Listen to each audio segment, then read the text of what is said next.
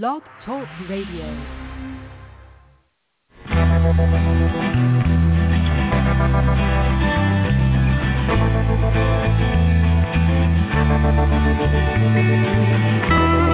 stroll through the pictures, what I've left behind. Here once again.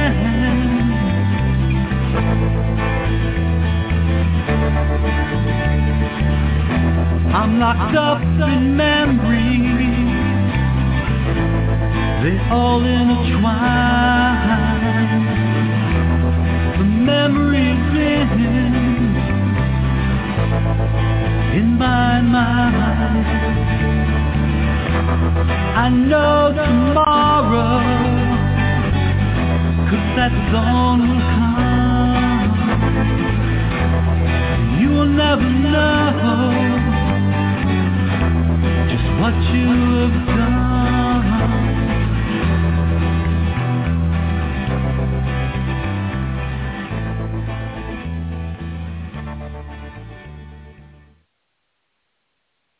Good evening, everyone, and welcome to the NAASCA Stop Child Abuse Now scan, um, which Stop Child Abuse Now stands for scan, Blog Talk Radio show.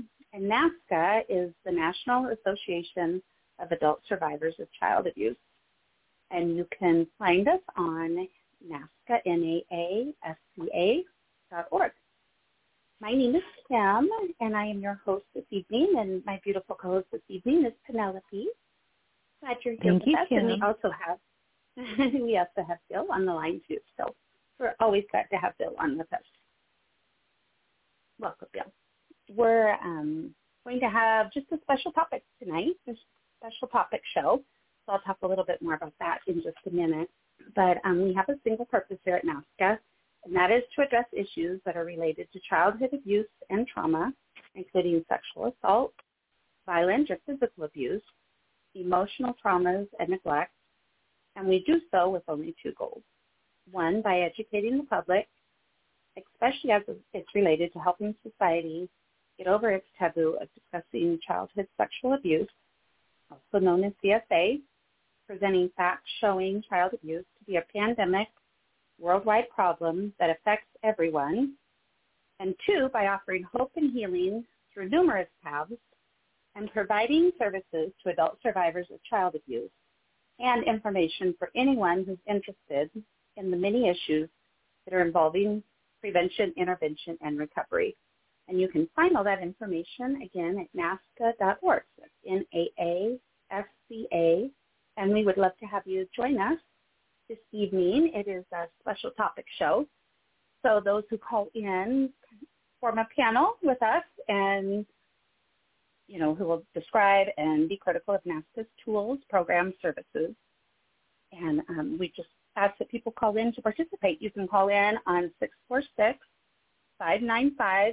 646-595-2118, and we will then field your questions. And, and Penelope will meet you on the back line and see if you want to just listen or, you know, if you want to be a part of the show. We'd love to have you, though. So again, that number is 646 595 2118. And um, we were talking before we started the show about a couple things, and um, we have our our friend Philip's on the on the line with us tonight, and he had just, um, mentioned codependency, and I think that's a, a really good topic. And we were also talking about depression, so well, a lot of times that does lead into depression. I think in my situation, it, it definitely does. But I'd love to hear your guys' opinion. So what what do you all think? I'm just got all the lines open, and um, you guys are welcome to just type in. Um, well, Kim, it's Penelope, and actually, um, there's a great article um, that I read recently in Psychology Today, which I think is a pretty reputable source. And it just talked about the correlation between um, adult survivors of child abuse and depression. And um, basically, I mean, I've seen different statistics anywhere from as low as 50% of adults um, who experienced de- depression had experienced child abuse, um, and typically it was um, multi um, multi-type maltreatment, meaning there was more than one type of, of abuse experience in childhood. Um, but it says, you know, in Psychology Today, and I can quote, it says in almost every case of significant adult depression, some form of abuse was experienced in childhood, which is either physical, sexual, emotional, and often a combination. Um, and so I think, you know, it's, I mean, you and I have talked, but, but in my own experience as an adult survivor of child abuse, um, you know, managing um, depression, um, which can really manifest and, and, and kind of um, surface in different ways um, for me is just part of the the the road to recovery. It's part of my recovery, and and sometimes it doesn't mask itself as um, like not being able to get out of bed. I don't have a problem getting out of bed or being productive, but sometimes it's I just start to sort of um, withdraw from social events, you know, and and busy myself at home, um, and and things like that. So anyway, I just wanted to bring up though that there's, I just think if you know, there's a lot of data out there that talks about the correlation between adult survivors of child abuse and, and depression. So. Yeah, I mean, I I agree. I think that a lot of times, and I I remember feeling this when we were in the middle of you know, being invited to everything and my kids were younger and, you know, that's a lot of demands on a time of year that first of all you're not feeling good because you've got this depression started and you've got all this other financial pressure going on and social demands and and I I'm definitely the same way that you are, Penelope. I'll just I'm better if I just hide. I'm like, okay, I'll just stay in my little mm-hmm. house and not you know, not have to deal with those people because I don't know what's going to come up. I don't know if my answer is going to be what they want to hear. You know, I think about all those little things that um, probably are part of my abuse, you know, which plays into it. So, mm-hmm. yeah, I agree with you. And then, um, I was just looking at there's an article on here that talks about and Psych Central. I was looking, I was trying to look up maybe what you were talking about, and then I got this Psych Central one and um, it talks about how the holidays are portrayed as a positive time of year. The joy and happiness of others um, can motivate us to attend celebrations and exchange gifts or gratitude, but behind the scenes, the holiday season can be extremely stressful. It says you can have, you know, you can battle with crowds for the shopping, which I've pretty much given up. I just shop on Amazon now because I just can't mm-hmm deal with it anymore. I used to like to be in it, and my kids, you know, because my girls wanted to go or whatever, but now I can't. I'm just like, no, I don't have any desire. And um yeah, so I've also got a, you know, some ways to cope, but we can get to that. So how about if we kind of open it up for Bill and Bill and Philip? Do you guys have anything you want to say about it? Well, well I just looked. Oh, go ahead, Mr. Bill. Very definitely symptomatic of my um, experience with child abuse and trauma. In fact, I I felt that depression was my normal state. Surprised me then that because um, I was also a drug user and a, an alcohol user, that um, I found out alcohol was really a depressant. I didn't think that. I didn't know that, but but it turns out it was and that made sense because I was trying to get down. I was trying to get down. You know, I I I hated life really, and uh, I like Kim said, I would I had problems getting out of the bed for a long time. I mean, talk ten years or something. You know, I couldn't. I, I had no uh, sense of direction. Uh, nobody could help me. Kind of. I couldn't help myself. I couldn't work, uh, or very little work, or certainly work way below my capacity, um, and you know all these things. Uh, I had to I had to uh, develop skills that would help me, uh, you know, get around these things in order in order to grow because I wasn't going to grow. unless I addressed them.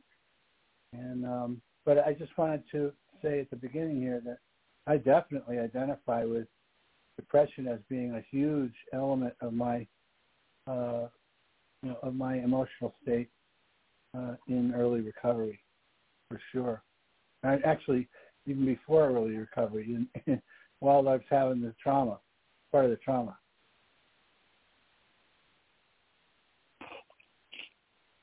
Do you still find that it creeps up on you? Even sometimes though you're not does. doing all of it? Yeah. no, sometimes it does. You're not I've been, I've been um, you know, dealing with uh, trauma for a long time, my my child abuse trauma. Um, but it doesn't. Yeah. It, it it hasn't made it go away completely. It's made it um, less aggravating to deal with.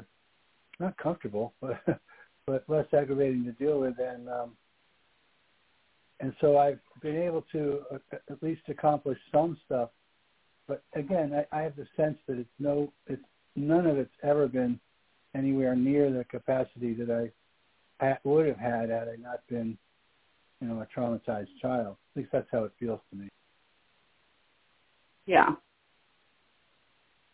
Yeah. Thank you for sharing. Philip, what were you going to say? Well, I've dealt with depression ever since I was a little kid, and just recently I got some Lexapro from the doctor. So I guess the Lexapro and the therapy and the psychologist is supposed to help with it. You do you feel that that they're really helping around the holidays specifically? The thing that helps most is the Nasty show. Is the what? But the thing that helps most is this show and my NA meetings. But oh wow, um, the show. Yeah.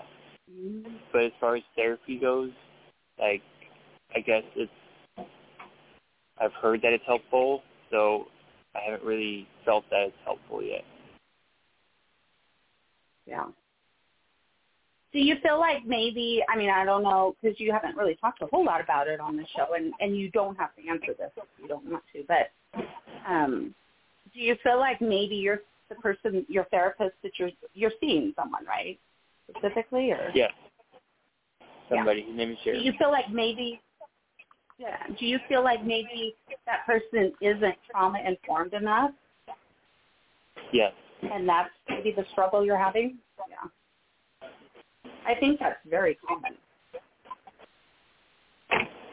You? Oh yeah. Yeah. Very common. I find people all the time, all the time that aren't trauma informed. It's very frustrating too because you feel like these are the people that you're going to help you, and they're not quite getting you because they don't have that other trauma informed piece, and they don't treat that. They don't or teach that. Just like call it, they don't teach that. Maybe a little tiny section of it, but it's not as prevalent in education as it really should be, especially when it comes to counselors. So, yeah, I mean, I'm not, not that it's right, but it may be that you just need to find somebody who is more trauma informed. And I think that's where I'm at right now too. I'm not, I don't have a counselor right now because I felt like the last couple that I've had are not trauma informed and then they say things that trigger me and I have a hard time going back after that. So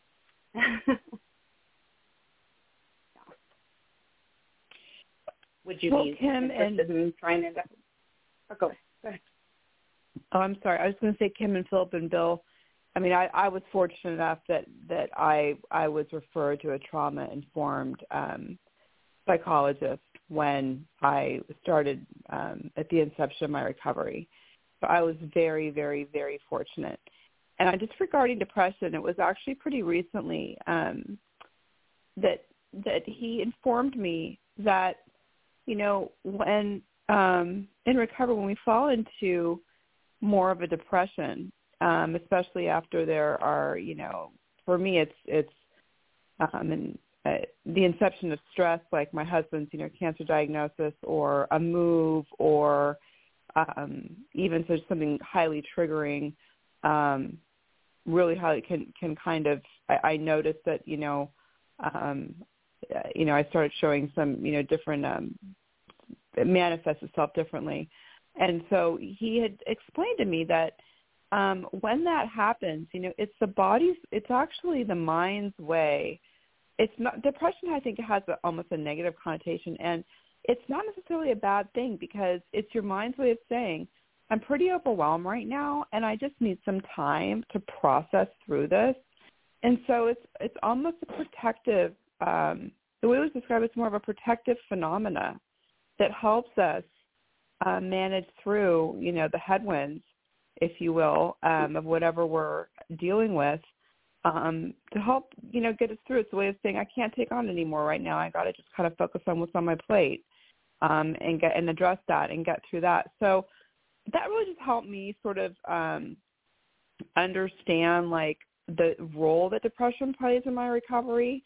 And for some reason, I, I just felt like I once I understood that I was a little bit more forgiving of myself. I understood why, and I was a little more, more uh, patient with myself. You know, as I as I can see for me it's a little bit cyclical. So I just I wanted to share that. I don't know if you've ever heard that about depression, but um that's what I learned. No, I like I no, I haven't ever heard that. I I think that's good to hear anyway that it's not just bringing you down like you feel that there's actually something going on in there but i mean which i mm-hmm. we know that anyway but we just don't know what happening. So yeah, no, I haven't haven't heard that. How about you guys?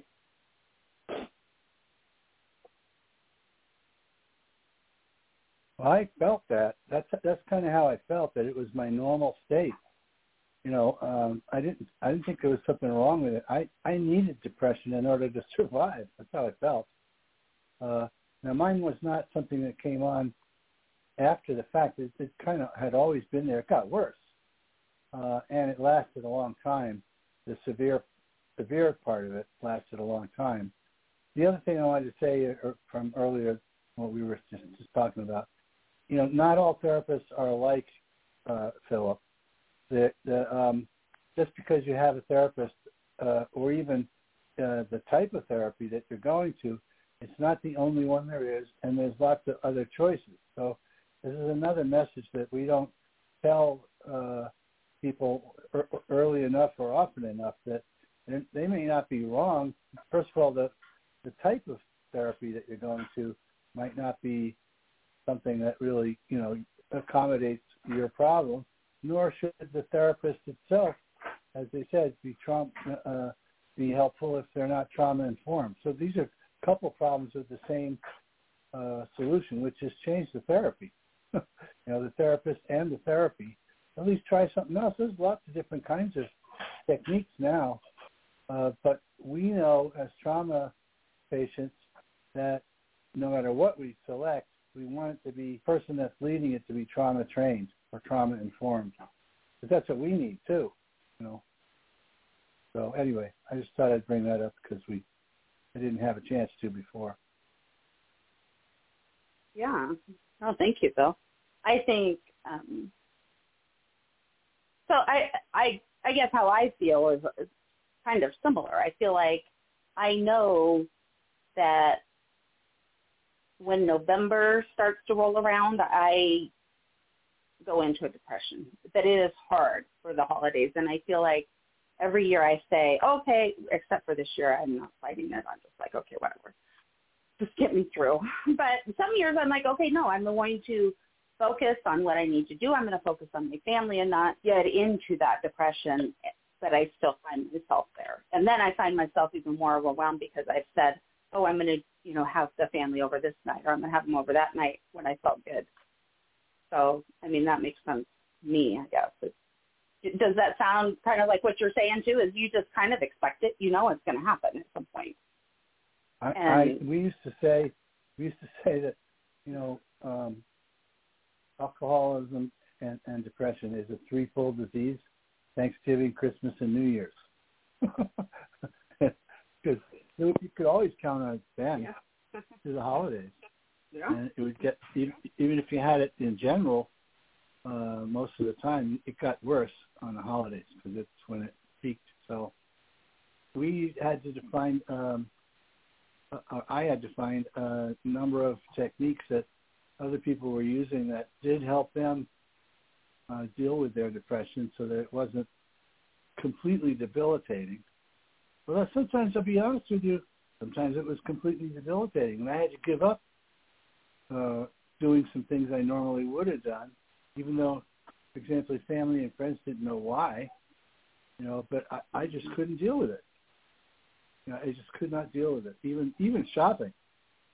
You know, much less the uh, the uh, turkey dinner and the Christmas mornings and all that stuff, and the and the and the uh, New Year's Eves, which I didn't want to participate in.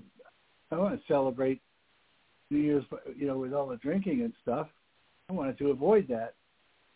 So um, I had to learn that there were other things you could do for each of those things. Yeah. Thank you, Bill. Philip, what do you what do you do when you feel depression coming on? Do you have Um, well, you kind of said earlier, but well, in the past, I really didn't have anything, so I just kind of worked and was patient for my time to come around. And now for depression, I just, I just basically be patient and wait for things to change. I think a lot of times that's not a bad way to handle it, as long as you can, as long as you're not going to hurt yourself, you know.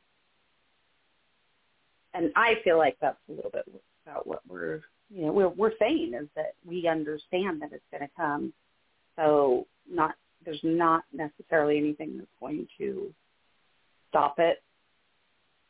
There may be something that will postpone it if you've got something exciting going on, but um, it's it's going to come. It, it just stinks. I'm well actually thinking not, not even going to Thanksgiving because I'm in that kind of in that funk too because of things that are going on in my family. So I don't know. I might not. I might not even go to Thanksgiving. I'm really contemplating that. Then that makes me sad too. So what were you going to say? Sorry. I was gonna say, well, I noticed I noticed indecisiveness for me sometimes is is like how my depression manifests. Like we were just saying, you know, Kim, you're making a decision. Like, do I go to Thanksgiving dinner or not? You know, sometimes because of my when I'm in a depressed state, I can't even make those kind of decisions, or they seem overwhelming. I, I just kind of freeze. You know, um, yeah. And I, you know, they they weigh heavily on me and I guess you know um, the Ben Franklin list of you know the reasons that I would you know when you list all your reasons to make you know for or against um, or you're weighing your options, um, they just I feel overwhelmed on both sides, so I'm almost um, immobilized.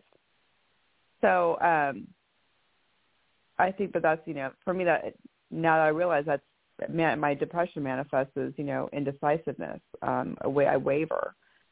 So um but i think it's good to talk about this because like we are because you know we're not alone. Um it's not unusual. Um i mean obviously there's a lot of statistics. If you look um and kim you looked online. I looked online. Anybody can look online between depression um and the relationship with um you know adult survivors of child abuse.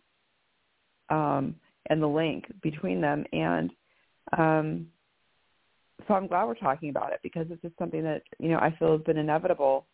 Um, and sometimes I do feel so alone, and so I really appreciated the open discussion because it makes me feel that I'm not the only one out there um, who feels this way. Um, and it just sometimes I think it's okay to give yourself permission to just feel your feelings and go through what you need, you know, what you're going through, um, and just to accept it. Not that you um, want to stay in your current state, but I think we have to just accept.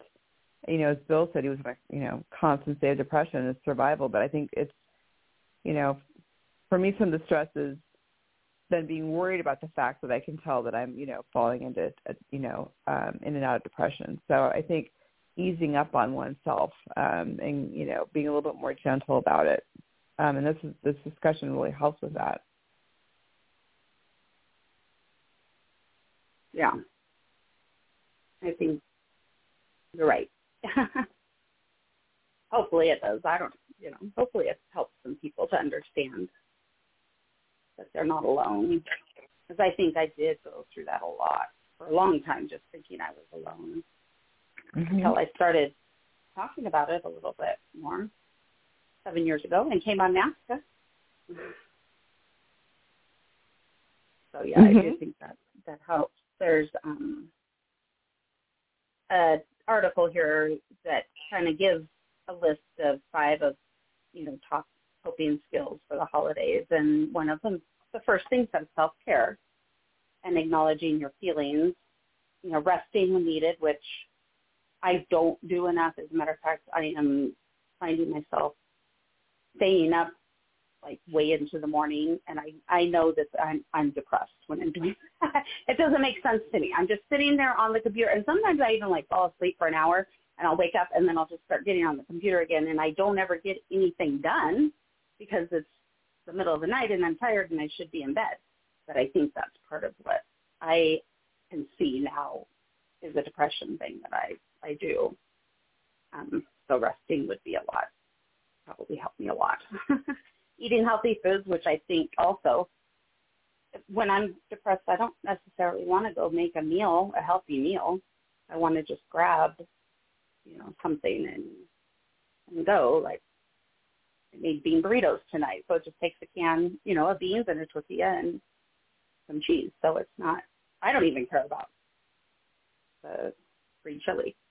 But um, I do think that would probably be helpful too. Staying active, that is one thing that I do. Um, try, especially when I know I'm not doing well. I try to go exercise. Sometimes that works and sometimes it doesn't. But I I hear it in my mind that that's supposed to work, so I think I I do that. And then maintaining a, a good support network, and I think NAASCA is a great place for that. You know what I just realized? I bought a microphone so that I wouldn't fade out like Bill and I talk about sometimes. and I didn't even set it up. I completely forgot about it. So, darn. I wonder. I wondered about that because you have been fading out a little, uh, and I wondered. I know. I'm that. so bad. I was going to tell you. I told you I got yeah, it's not working. Let me see. It says you could just plug it in and go, so we'll see. But yeah, I apologize know, because I do know that I do that. I I fade out. So you can never okay. always ask me to repeat something. yeah. Um, I want I want to make the point that you know some people who don't understand how depression works, many people who don't understand how depression works, they'll tell you to snap out of it. And there's no such thing.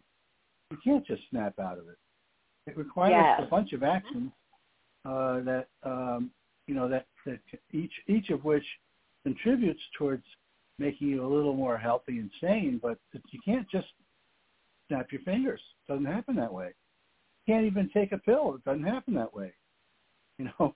Uh, what, and one of the things that I didn't hear, did you get through the whole list that you were going to tell us about of things you could do?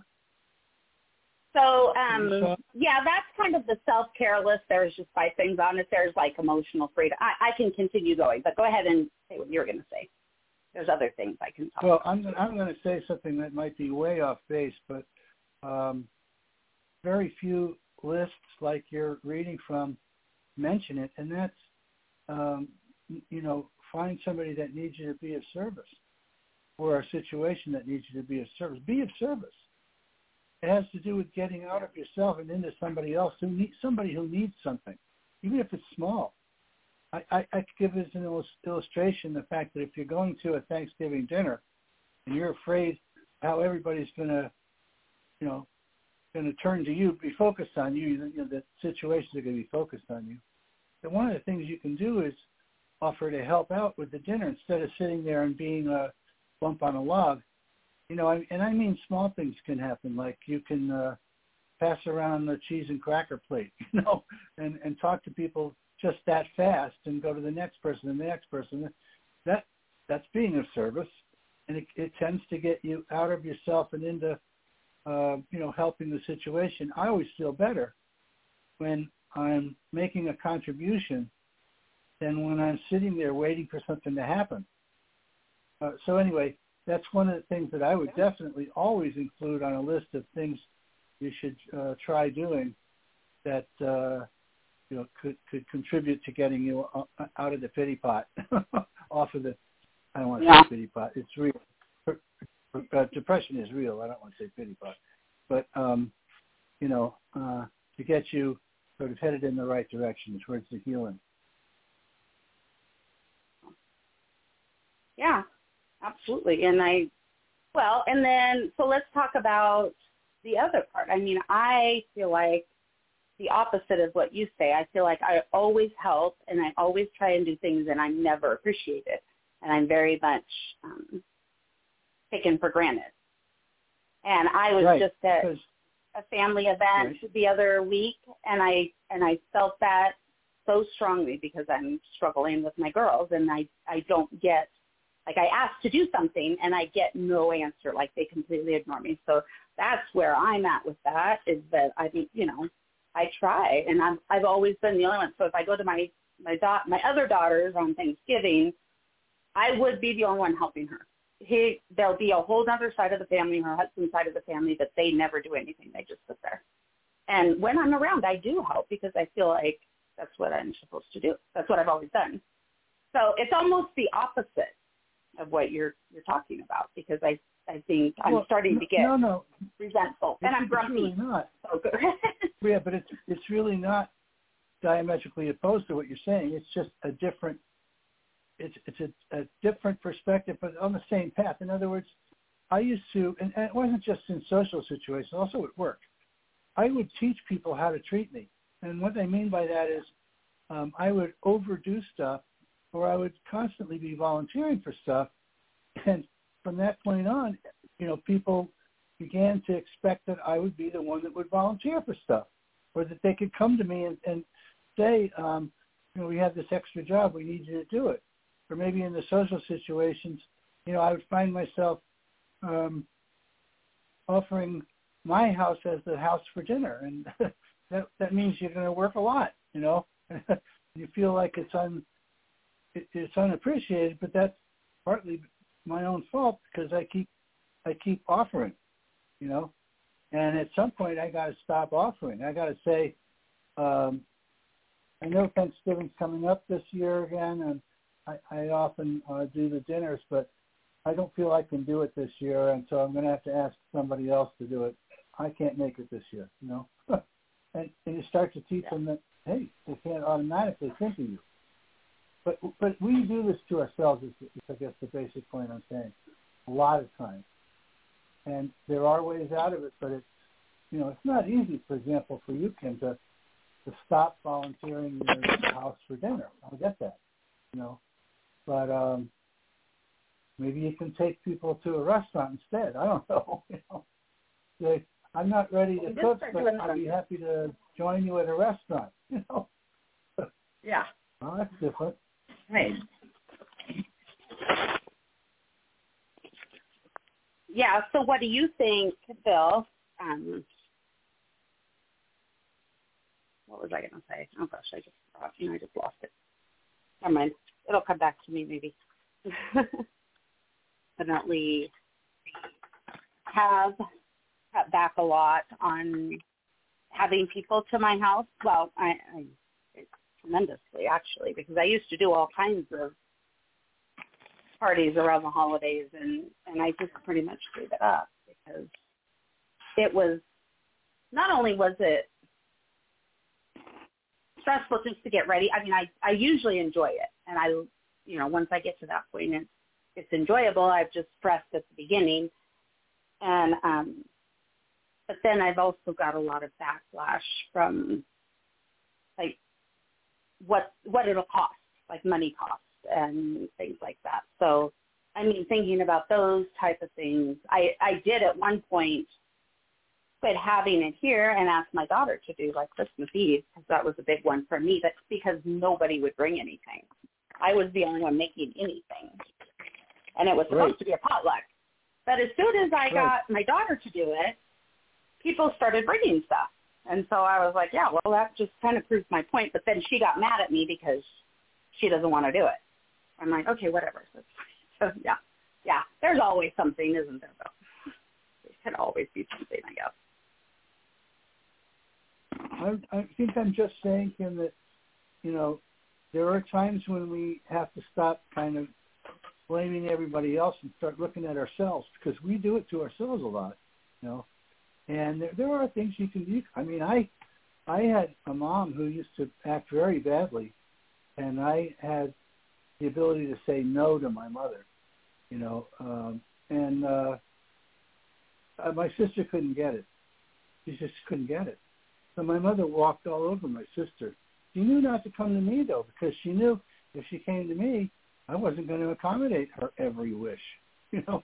And she didn't like that. She wanted to be accommodated. Uh, so later, when my sister was dead and I was the only caregiver for my mother, uh, there were times when I would refuse to do stuff that she asked me to do or wanted me to do or said we had to do. I'd say no, we don't. You know, and I don't like your. Uh, it's a, you know, if it got if it got heated, said I don't like your attitude and how you're talking to me, and I'm not. I told you I'm not going to do it, and I'm not going to do it. So you have a nice time over here with your Thanksgiving. I'll have one with mine, and we'll see each other maybe afterwards if you give me a call and apologize. I I actually say that, and you know what? Did you? would apologize. Yeah, and I would miss the dinner, the planned dinner, where she would have it like the senior center that she lived in, the big senior facility. But I would I would be at the home, at the the room that I was renting from somebody with um turkey cold cuts, you know, like you know, and that was it. That was like Thanksgiving dinner, and I did that a few times, not just once, more than once, because it took more than once to to even begin to break my mother of the habit that she had developed for years and years and years and came to expect, you know. But I wasn't going to put myself Right. through hell, even if I had to suffer a little bit because I did not have, you know, I didn't have turkey and stuffing, you know, and pumpkin pie. I had cold cuts and you know, and uh, and that was it. Whatever little things from a can or, or or prepared or something. But maybe I had to uh, miss the turkey dinner so that it, it, it I had a better overall experience for that day, for those couple of days. And I would wait for her to call, and sure enough, she would call, and she would she would sound like a um like a little girl. So, you know, how how are you? I'm fine, mom. How are you? "Oh, okay. You know, she told me she missed me on Thanksgiving and so forth. I said, well, I told you I wouldn't call and I wouldn't come over unless you apologized. I said, well, I did. I didn't mean to to do what I did. You know, she would she would to some degree apologize. but uh, the point is, right. I was not going to allow her to walk on me again. It has been happening for my whole life, you know, and um, I wasn't just to not to let that happen. So I had to risk, you know, sounding like an ogre, feeling like an ogre to her, I guess, but you know, having a better shot at more comfortable um, Thanksgiving myself, even if I was alone. Yeah, absolutely. Um, hey, Philip, I I don't know if we've kind of gotten off the the codependency, but I think it, like I said, it kind of all goes together. Did you want to share anything about about that? What you were thinking about the codependency aspect? Um, sure. Um, let me find the link really quick that I was gonna uh, go off of. It says codependency is learned behavior that can be passed down from generation one generation to another. It's an emotional and behavioral condition that can that affects an individual's ability to have a healthy, mutually satisfying relationship. It's also known as relationship addiction. Um, I think I, I somebody I mean I heard somebody at my meetings talking about that too, so that's something I kind of wanted to tackle because I think it's something that I can work on myself. Yeah, absolutely. Thank you for sharing that.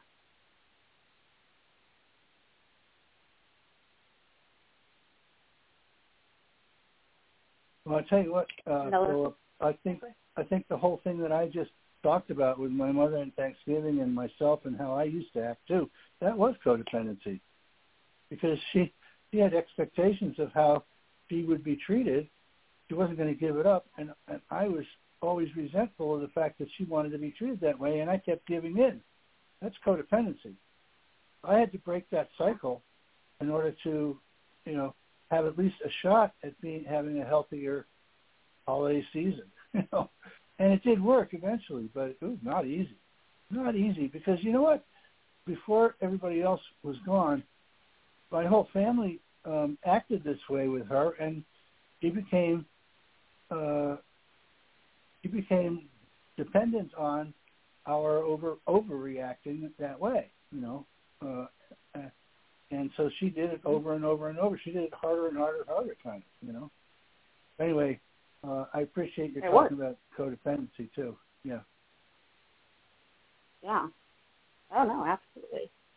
I know that, and we've talked about this before. I know Penelope and I have talked about this. That um, I was groomed and expected to treat my parents a certain way. It didn't matter that they were abusive and they, you know, I I was expected to do that, and I think to some degree I I carried that with me for even within the last couple of years, and I'm starting to to be able to set more of those boundaries and say, you know what, if you're going to treat me that way, I'm not going to come by. And I and done that. And I think that specifically my dad, you know, that I've talked about in the past, um, he's starting to see that more because I know he can get mad at me for not coming over and, you know, be really mean to me on the phone and then he'll call me, like you said, but he'll call, but, and it's not a real, like, clear apology, you can tell that's what he's trying to do. And, um, exactly. and be a lot nicer. I mean, he'll just be a completely different person. So, yeah, I mean, I think that at some point, you, uh, I needed to do that. I need to start setting these boundaries. Of, you know, my my kids don't treat me as as well as I treat my abused parents, and um, that bothers me sometimes too. But there's a um, has has anybody heard of the EFT method? So that it What? says right. So the second part is emotional freedom, number two in this Psych Central article that I'm kind of going off of. Um, it says Melissa Barth. Yeah, I do. Foley. Do you I know do. it? Yeah, I yes, know what yes. that is. Yes.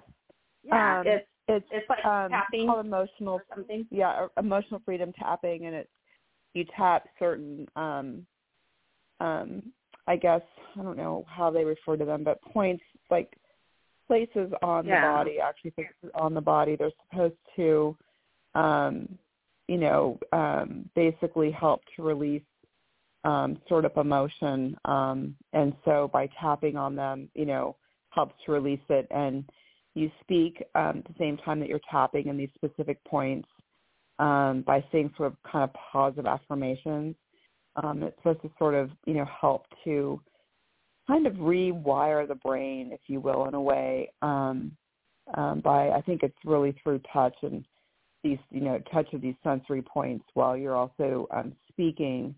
Um, these, um, you know, basically, like I said, they're more um, affirmation statements um, to help put your mind and you know you to kind of get over a hump or to address the particular you know situation like depression or anxiety. Um, so um, I have tried it, and I, I I never felt worse after I did it. I'm just not sure. I think you have to be pretty consistent with it um, and do it um, several times a day, every day. And they even say doing it in front of a mirror is even better.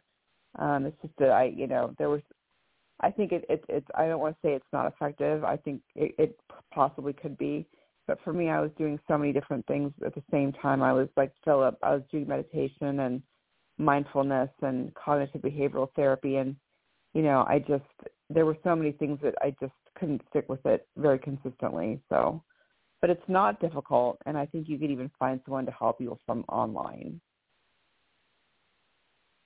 Yeah. You know, when you say tap I- certain parts of your, of your body, what parts of the body are you talking about? Like your sternum and So- things like that? So yeah, like yeah, if I remember correctly, first you start at the very you start like the crown of the head, and then you go like I think above the eyebrows, and then you go like below the Uh-huh. eyebrows, and then you go underneath like the nose in between the upper lip and the nose, and then you go like to the chin, and then you go to the um um sort of yeah the sternum, and then you go I think the shoulders, then you go like underneath the armpits, and then you start at the top of the head again. Um, Oh, wow. They're all a little bit different, but um, basically those are the points. Right, right, right, right. Okay. Well, they're not Yeah. necessarily I chakra. They're just they're their own points, huh? Yeah, they're their own. They're their own points, and, and I'm sure there, Okay. you know, some. It's, I don't know if it's reflexology, and I'm sorry, I'm, you know, I probably used, used to know what the the term was, but I mean, I know in reflexology there's certain, you know, pressure. There's certain points that you press that you know that are um, connected to different um, energy centers, and um, and Right, it's right. that's kind of the way. To, so I think it's there's an alignment there with that process. Okay. Hmm. Well, that's one I haven't tried. Yeah, I yeah, I think I've seen I've done that as well. I think I've had a, a therapist that has done that with me. I I have a problem doing like affirmations and I just you know, I've been really trying to work on that with my last therapist. I was working on it. And um because I don't think that highly of my you know, it's like how how can I say all these wonderful things about myself when I don't feel that? And I think to try and put you to say you have to get into that space is is hard to do. You can't just say, Right. Oh, you know, all of a sudden I'm going to love myself enough that I can say these affirmations and do the tapping, you know, at the same time. That's and uh, I can't. I yeah, I've I've had a really hard time with any kind of that, anything like that that I have to do, like in front of a mirror, you know, affirmations. I just fall flat. I don't do that. Yeah, I mean it's it's definitely it's definitely a commitment. Um but it's not difficult, I mean in terms of just the direction on on the sequence to do it and it's also accessible because I believe that I found some online. It wasn't that I had to buy anything or go to a particular person. Um so I think if you want to try it, it's not difficult to find um you know, an EFT um session on YouTube and play it and just sort of dabble in it and see how it goes and kind of learn the basics. The good the good ones give you an overview and then they go into the practice. So yeah. Oh yeah, I'm You sure. know, and I wouldn't I I wouldn't have too much of an expectation of yourself, Kim. You know, this is new to you and you're uncomfortable doing it. That's fine. So don't make it an affirmation so much as the, the ability to have an affirmation, you know, to make a change. The ability. And that might be easier to, to express, to say out loud because or even to inside because you don't really believe it that you are a wonderful person. Right? But you have the capacity Right. to be a wonderful person. It's an easier thing to think about, you know, to to digest. And uh, I would say don't don't make it too hard on yourself either. You know, so just the the ability to do it when when you had the energy and the wherewithal, you know, that's a, that's an affirmation. You know, um, Yeah. and that's there's nothing wrong with that. Uh, Yeah, I agree with you. I um I so it also says here that tapping is supposed to, you know, then divert your mind away from. So basically, it's taking your mind off of what you're trying to think of. It's like what you do to, you know, little three-year-olds, two and three-year-olds. It's like change direction of what you're thinking. You know, get them to think differently. So, yeah, it's probably a good thing. But the other, the next one that is on here is number three is deep breathing, which I can I yeah. find myself doing off and on at times. You know, I don't I don't know that I do it every single time, but there are times. What about you guys? I mean, I can speak to this because deep breathing actually helps tap into the parasympathetic nervous system.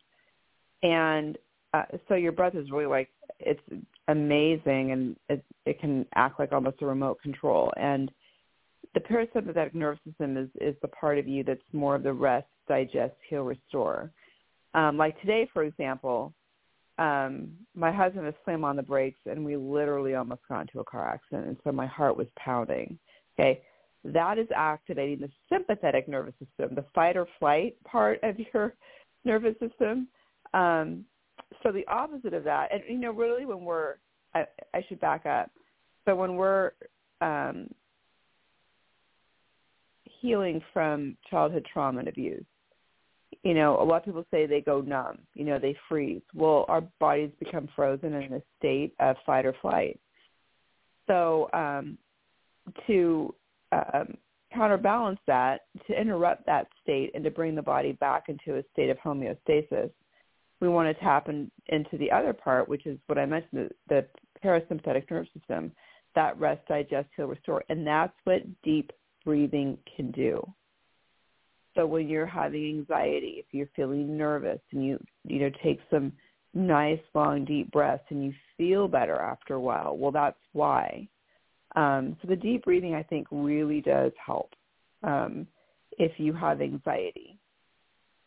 Um, definitely if you have anxiety. But I would also say that um, if you do too much deep breathing, I would just watch out because you can you can really tap deep into that parasympathetic, parasympathetic nervous system. And then when I do that, sometimes I feel sluggish and slow and a little depressed. So I think that there's just a balance um, of of how much deep breathing you want to do because um, you can overdo it as well. I just think the goal really is more to get into a state of homeostasis. So instead of to you know deep breathing for 20 minutes, you know deep breathe for three to six full rounds of breath, and a round of you know breathing in and breathing out is one round, like one full breath, um, because it only takes three uh, rounds of breath. So that's again a round, one round is breathing in and breathing out only takes three to tap into the nerve the the para, the, the nervous system um, and to make a change. So I always tell my students because you know, this is what I do. I teach mindfulness and meditation, and I use breathing as a technique. Is you know take take three nice long slow breaths and then just pause and, and check back in with yourself. Um, how are you feeling? Do you notice a change or a shift? And then if you don't, you know, do three more. But I would just say I think the goal is more in terms of deep breathing, and I think it's effective, is to just get back into a state of homeostasis, which can keep us um, at more of an optimal. Um, we're not overly hyper, and we're not, you know, really kind of sluggish and depressed. If that makes, so I don't know if that made sense or not, but yeah, it makes, it makes perfect sense, sense to me. Go ahead.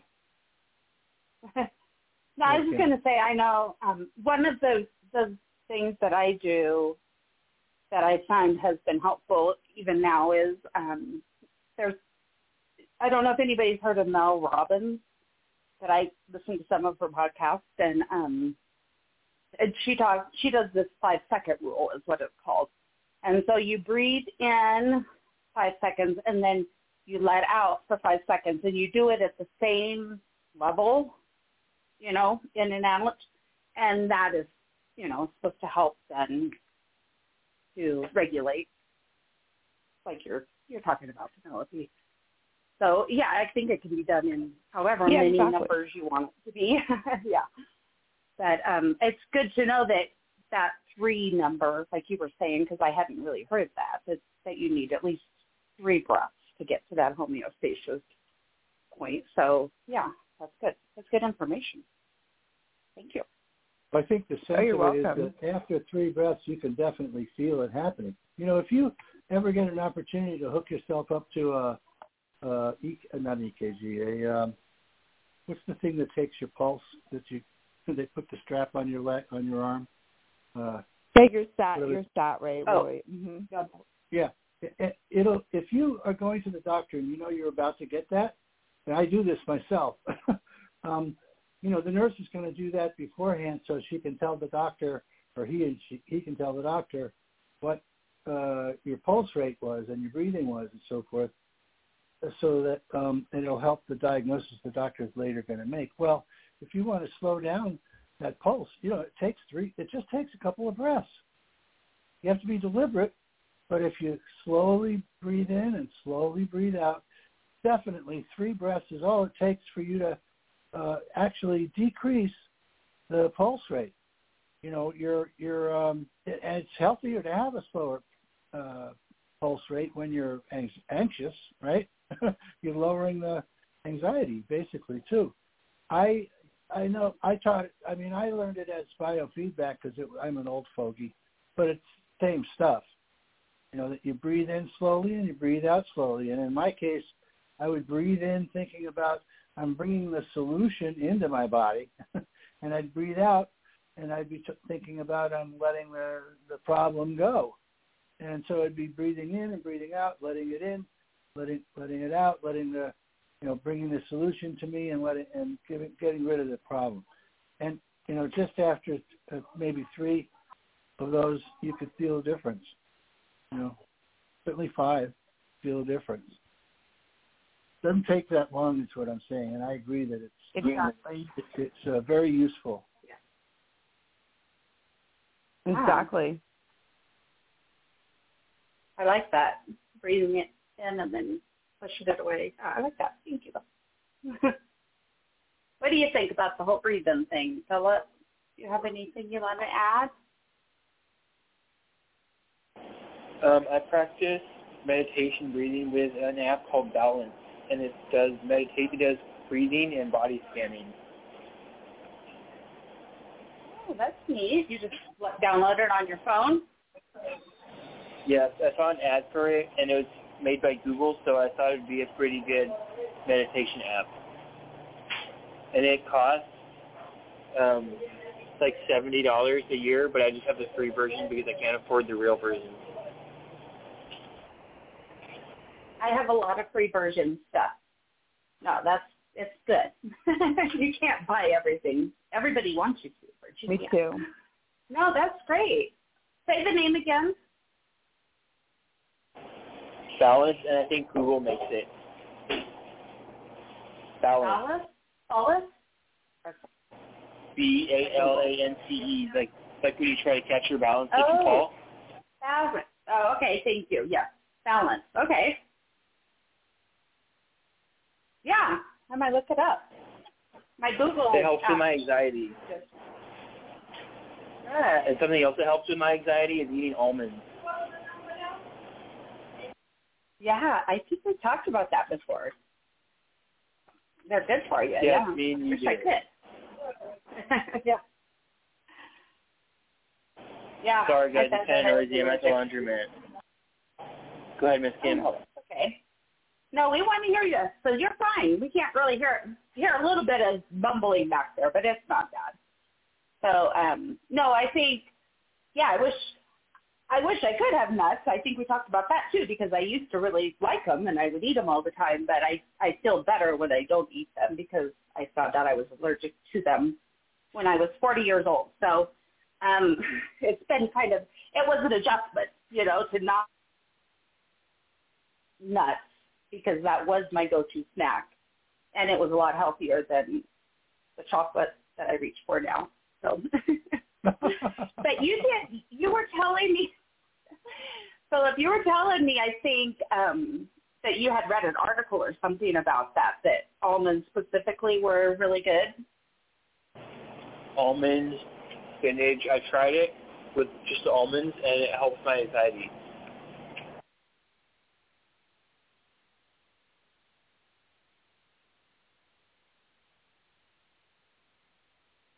Has anybody else ever heard of that? Any oh yeah. My wife, my wife buys all. She studies this stuff, and she'll bring into the house um, oh. the the right nuts to lower my whatever, and um, or raise my whatever, and eliminate the certain nuts that she has found out aren't helpful. And of course, also the kind of the preparation that they go through. Uh, she probably is more often trying to give me raw nuts, which I don't like as much as roasted or salted even. Uh, but you know, that's she, she read somewhere that they're better for you. so I get them. I think another one is walnuts, believe it or not. Uh, and there's there's quite a few nuts that are good for you. Now, I want to point out to Kim before we go any further that you know chocolate is made from a nut too, right?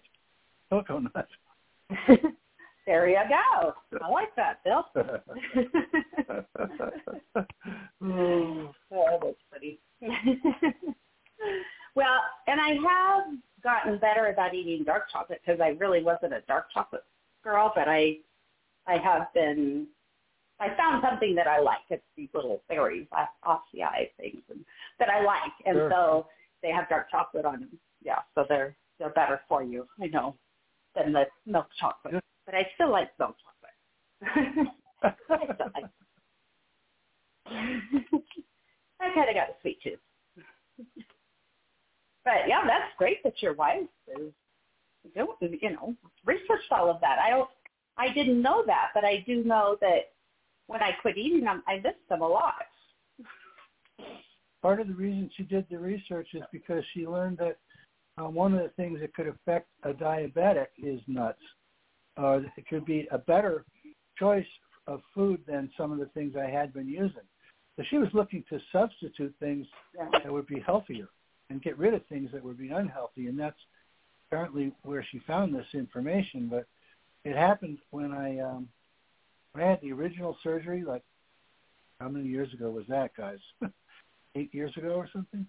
That she um, she started bringing in this all this stuff into the house and, and eliminating some of the other stuff, and um, and that's that's where she learned it. Now I don't. I have to be honest. I don't eat it all the time anymore. But there was a time when she wouldn't let me eat anything else, you know, and uh, I just haven't brought it up for a while, and she hasn't it hasn't become a big issue for her either. She hasn't, she hasn't really noticed it. I don't know, but um, yeah. So she's she's constantly trying to improve my diet, her diet too, our diet, for our for our own health reasons.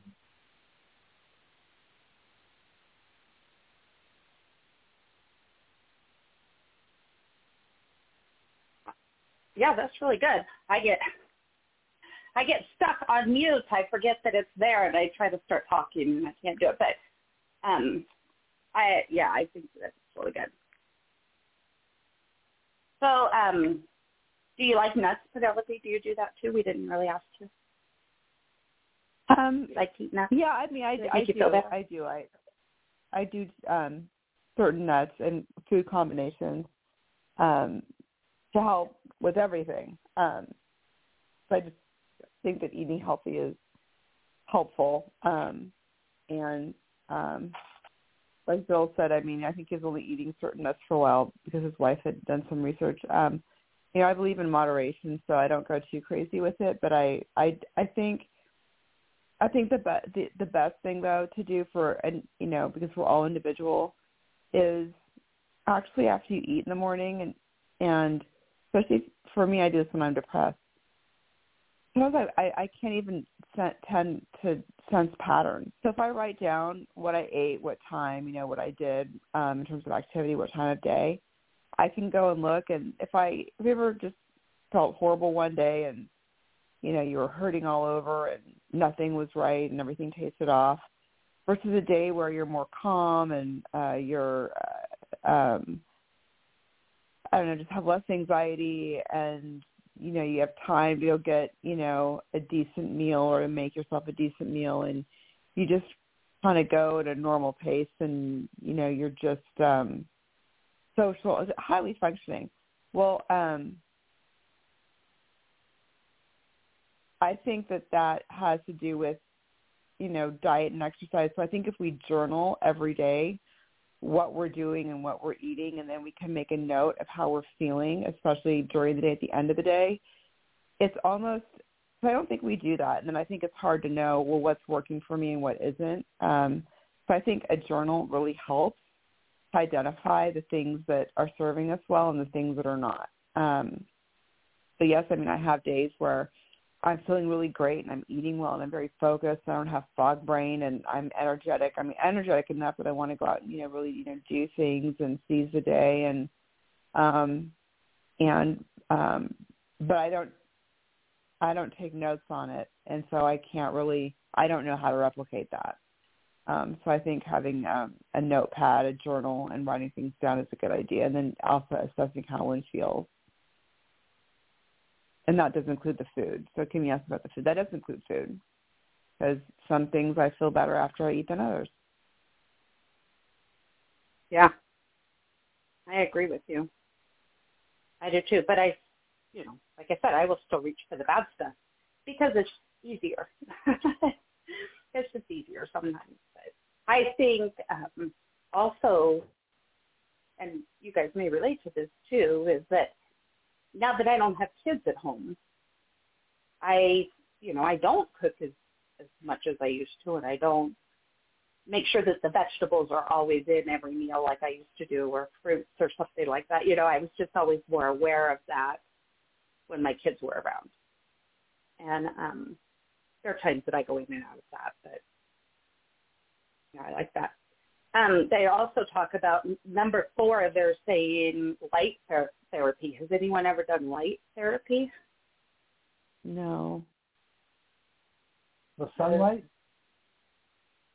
Yeah, but it says there's light boxes that allow you to gain yeah. concentrated light exposure without the harmful UV rays, so they may yeah. not be suitable for everyone. It says, I guess, kind of like right. sun tanning, huh? yeah.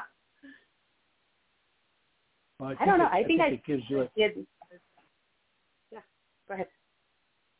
I think it gives you vitamin D and stuff like that without skin cancer. I'm pretty sure. Yeah. So it's not necessarily the sunbathing thing. Oh, it's more just yeah. Yeah. Well, as Penelope, that vitamin D out. Penelope said earlier, you know, things uh, should be done in moderation, in some kind of moderation. You can't always eat chocolate. You'll you'll turn into a chocolate bar. You know, uh, you'll feel really bad too if that's uh, all you ever yeah. eat. You know? if that's all I eat. Yeah. yeah, but it, but you know, everything in moderation, I think, is a good rule because, you know, we can't const- we can't be weighing every you know, every nut and every raisin and every, you know, we can't, can't be doing that to ourselves. We'd, we'd be doing nothing else, you know, except, anyway, I can't do that to myself, so let me put it that way. Um, but I can, can kind of uh, eat relatively healthy style foods like like more fruit, for example. That would be a good one for me. To, I was not eating a lot of fruit, and uh, found out, you know, I, I actually enjoy fruit. I thought I didn't like it very much. I didn't like getting the juices from fruit on my fingers because um, you know, it was dripping down my arm and stuff. No, true. It's true. But um, I I found different ways to eat certain kinds of fruit that don't make it drip down. Whatever. You know, I um I eat more fruit now, and I I'm sure I'm better for it, and I don't mind eating fruit instead of something else. Know, at least not all the time. Yeah, if it's there and that's yeah. Yeah. I have an apple a day. I I've never really, and that's been for like years, like probably decades at a time. I've had an apple a day, and I only like the Honeycrisp apples. So I've got a very, you know, specific fruit that I like to eat. But I, I will eat other things. I don't like melons a whole lot, but I think, you know, I've I've believed since I was little though that an apple a day keeps the doctor away. Now that hasn't worked all the way, but because I still have doctors. But um, I think I like it and it tastes good. And I also put well sunflower butter on it now because I used to do peanut butter before I found out I was allergic, and now I do sunflower butter. And it makes me happy. It really does. I mean, there are days I don't have it, and I'm like, I could have missed my apple and sunflower butter. So, does anybody else have anything like that to think? That's kind of kind of my security, I guess. But yeah, I don't have an apple a day. Well, it's much more it's much more recent for me, but I have been eating roughly an apple apple a day, sometimes a couple apples a day for a, a little while now, anyway. And I feel better for it, and I I'm actually enjoying the fruit you know, that I didn't expect to. Yeah. Yeah. Yeah. Well, it's Penelope. I also wanted to say that I think it's important to eat treat. I mean, it sounds silly, but I think that we also need to treat ourselves, you know, to something, you know, a little something every day. Um, doesn't have to be a big thing, but you know, whether it's a piece of chocolate or an ice cream cone or something, I, I do think that um I mean I have an ice cream cone every other day, roughly, maybe every third day. And I mean I go out to like an ice cream parlor and I get an ice cream cone and there's something about it that makes me feel like a kid again and I'm just getting a treat. Um and it's almost a self care thing, but um it just makes me happy and I feel special. And so um it does lift my spirits and you know talking about depression and food. But I mean I think it's important too to you know you don't have to 100% eat 100% you know nutritiously all the time. I think a treat you know here and there you know 3 4 times a week even I think it's okay. Um because I think that we just um you know we need to, to treat ourselves as, as if we're special. Um so I'm going to tell my wife my that you said that Yeah. that I, that I, I'm I should be eating a, a ice cream cone every other day. Yeah. every third day maybe. No, every other day. You said it. I heard you. okay. Well, I don't go to an ice cream parlor every other every other day. So like I might, you know, I might go to an ice cream parlor like what once or twice a week. So if I want an ice cream in between them, it's more, normally like a McDonald's soft serve, just you know. Um, but um, it is a little something, you know. I thi- I don't know I when the last take- time I had soft ice cream was. Good. Go ahead, Kim. Oh, really? Oh, really? Yeah, you should probably have some then. I, Yeah, I think um, so. No, I was going to say, yeah, I think so too. I when my kids were little, I always had to take them to get ice cream, or actually, it was uh, Wendy's frosty. Every time they got a shot, every time we had to go to the doctor and get a shot, we had to go get a frosty because it was right across the street. So yeah, it was funny. And especially my middle daughter, she would not let me ever forget it. I mean, it was to get her to the doctor. So yeah. Well, I think my my mother cheated me out of a lot of ice cream then because I used to have to get uh allergy shots every week, it, one in each arm. Mhm. I probably should have gotten Aw. two softies each week. Well, yeah, exactly. I never got any. Yeah, yeah, you were you were very cheated out of that. I'm sorry. I think so. I'll buy you an ice cream, Phil. oh, thank you. you. What about you, Philip? Do you have a comfort food? Something makes you feel good? Um, noodles and cheese. Noodles and cheese. Oh, that does sound good. I do that. Sometimes do you Yeah. do like butter or do you do oil or how do you make them soft? Um, or I boil the pasta, usually elbows, macaroni elbows, and then I'll melt cheese on it with either a microwave or with just the warmth of the the noodles, like shredded cheese, shredded cheddar or Monterey Jack cheese, you know. And then I'll just eat it like that. Sounds good. yeah, sounds good to me. yeah. there were times because I'm not a big. Are you? Do you like sauces like spaghetti sauces, Philip? Tacos? No, like spaghetti sauces, like sauce for Oh, spaghetti. um, do you like that or? What was that one that we got from Trader Joe's, that spaghetti sauce that we got a month ago, Mom? we we had a we had a good pumpkin noodle sauce from Trader Joe's a couple months ago. Nice. Yeah, see, I'm not a big tomato sauce person. I'll eat it, you know, once in a while, I'll, but I don't always look for it because I'm not just I'm just not a big tomato person. But um, yeah, that's kind of what I was getting at. But yeah, that sounds good. Sounds good to me. And um, so the last thing on the list is boundaries. The number five is boundaries, which is always a good one. And it says that um, too many things are going on. It's okay to say no or yes with your best interest in mind. So boundaries are not just about saying no to things that drain your energy, but also about saying yes to things that lift you up and energize you. So um, that's a quote by Sarah Rowland, the licensed social worker.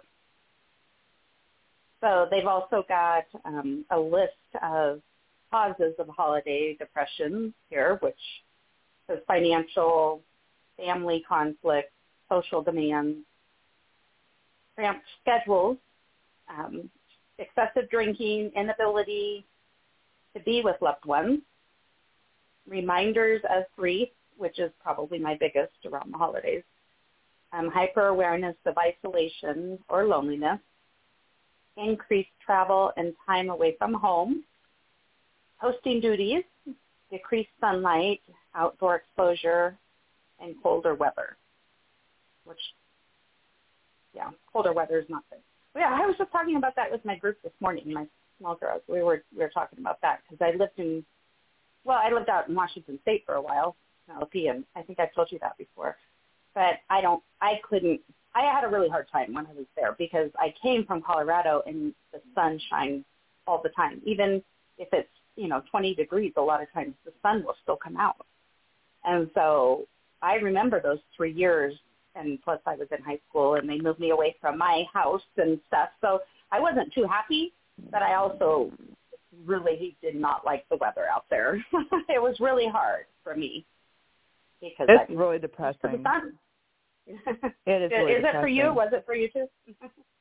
Absolutely, I, it really was, and I didn't realize how depressing it was until I moved away last, you know, last October for the, you know, winter. Um, but when you're it's nine months of gray, dark, and rainy, um, and we were talking about earlier about you know vitamin D and natural sunlight. Um, and yes, I took D, um, D supplements, but it's not the same. I don't. It's not the same. Um, so yeah, everybody talks about it. It's a, it's a topic of conversation. People admit they get season sad seasonal um, um, remember the A stands for disorder. Um, it's just you know it's a seasonal depression, um, and it's it's a real thing, and it's I, I do believe that the lack of sunshine and natural vitamin D, the darkness. It's also you know the days are shorter during the winter, so you wake up and it's dark. You come home from work and it's dark. I think it makes it does take a takes a toll, and I was, um, and over time I felt like it just compounded. So yes, to answer your question, yes. Yeah, I do. I agree. Anyone else feel that, or actually any of these, Philip or Bill? Any of these common holiday depressions do you relate to? Yes. It wasn't just. It's not just holiday depression. It's lifetime depression that I was feeling.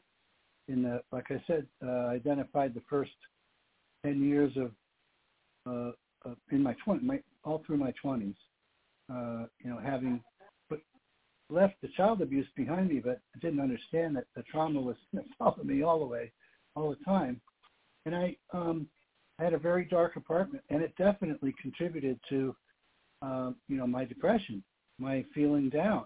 I mean, it didn't matter how bright it was outside; it was never going to get sunlight in the house. You know, there was no sunlight, uh, uh, so that was not good. Um, and I learned I didn't know that. And I finally got a place that had, you know, my own place that had like windows that were, you know, uh, uh, inviting sunlight instead of keeping it out. Um, Yeah. yeah. Awesome. Yeah. Thank you for sharing that. I think we do notice. I mean, you think about it, babies have to have sunlight. You know, they tell you, or they give tell you to get them vitamin D drops, and um, it's really important that I think a lot of people take for granted. And now that we're talking about it, I'm thinking about my dad because he just sits in his chair all day long watching TV, or maybe you know getting on Facebook or something. But I, um, so I'm sure that he is low on vitamin D. So yeah, you can't be in a, a space. I do. I make sure it would be easy for me to be in my room all the time because everything I need is like right in my room where I am. and so, you know, and and there are days I feel I don't feel like going downstairs and sitting up at a place where I can, you know, feel like I'm getting accomplished, but I really try to. And I did it today and it helped a little, I think, just being able to know that I got a few of the phone calls made that I wanted to and I didn't finish the whole list, but I was trying to stay focused a little bit on just getting something done that was on my list. And it helped. That helped a little bit. What are you? What were you going to say, Philip? I'm sorry. We we we got to go back to you. About um, it was about sunlight, right? Yes. Yeah. That's the weather. Sometimes I take vitamin. What? Go ahead. No, I just said, how does I that think- affect you? Yeah, go ahead. Well, last year I figured. Well, I've always figured that I wanted to get more sunlight. So last year I was finally able to do that. So I sat outside in the sun for a while. Um, and I take vitamin D supplements at night sometimes. And like today, sometimes I'll go outside and I'll try to go out in the sunlight for a few minutes. yeah, so you notice the difference as well, right? When you don't get sunlight, if you're in a mood, you don't go Yeah. around it at all. I noticed that. yeah. That's so good. I'm always so impressed when you you notice these things, Philip. I just like how you know, yeah. I'm I'm so in awe of you just being so aware, and I I think yeah, I really like that about you. So don't ever stop being aware. Keep, keep that going. You're welcome. Well, we're down to the last few minutes here, I guess. But does anyone else have anything to say before we close out? I want to say, I want to express my appreciation to the three of you. I know you guys um, come together uh, fairly frequently um, on, um, I think it's Mondays and Wednesdays when um, when we need a special guest show. I mean, when we don't have a special guest show for these discussion shows.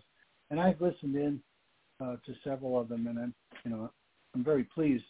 Tonight I got to participate in the whole show, and I'm even more pleased you know, I think it went very smoothly. So I want to thank all three of you. Bill? Thank you, Yeah, Bill. thank you. Thank you, Mr. Bill. You We bet. You appreciate bet. your you having the show going for us. You bet. Yes, yeah, and we always love to have you on. You know that. Anytime we'd love to have you. Thank you. So I think um, a good thing to just kind of circle back around with is maybe that there is all different kinds of things that we can do to kind of help us when we're getting down and depressed. And I think it's important to also, um, you know, we started the show talking about therapists, and a lot of times they're not trauma informed.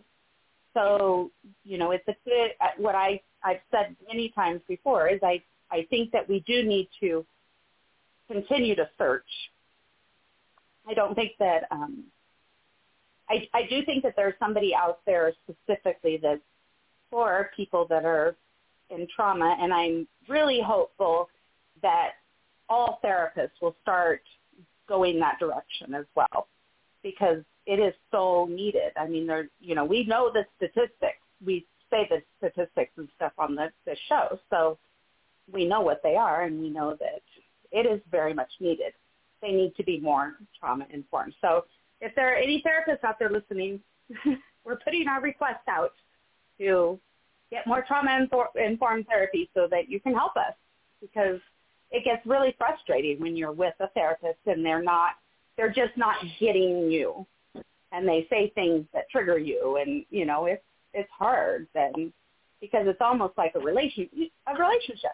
You get to know these people and you tell them really personal things. And so um you know to to not be heard again which i think all of us who you know have been abused we feel like we're just not ever heard and then to feel that with the person that you're really trying to um you know who, who you think is trying to help you is is sometimes detrimental.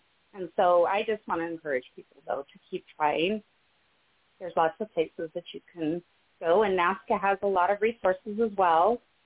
And um you know so you can always go on NAASCA.org and and look for those resources like we were talking about too in the beginning. You want to say anything about that Phil, about what you guys have available? Help me with that. uh, I want to say that um, you know you should never stop being your own therapist. Uh, just because you have a therapist doesn't mean no, that you're not you don't have a responsibility for yourself. Keep searching to keep trying things to keep you know keep going. Because if I mean the one thing I've learned is if you're standing still, you're losing ground. so keep moving forward is what I'd say. No, that's good. Thank you, Bill. Yeah. How about you? Do you have anything to say as we close out, Philip, real quick? Any um, no. What is it going to be? Is there going to nope. be a show on Thanksgiving? Yes. It's yes, it's planned. oh, that's a relief. Right, Bill?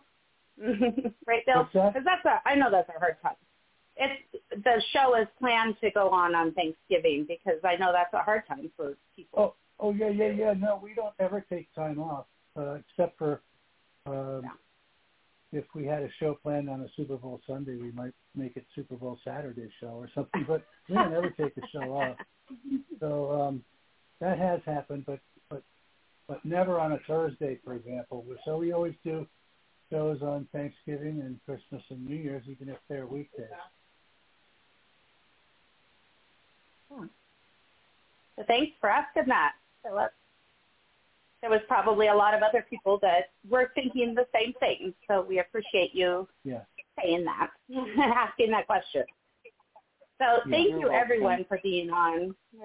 Yeah, and Philip, we always love having you, and Bill, we love having you on. So thank you for being and on and being such good contribution, you know, contributors to the show. We appreciate you and Penelope too. I appreciate you being on with me and um well, as you say, there's enough, you know, eyes and ears out there in the world to watch out for all of the children that are in the world. Adult eyes and ears. That is our responsibility. So if you see something, please say something. Good night, everyone. Have a good night. Night. Good night.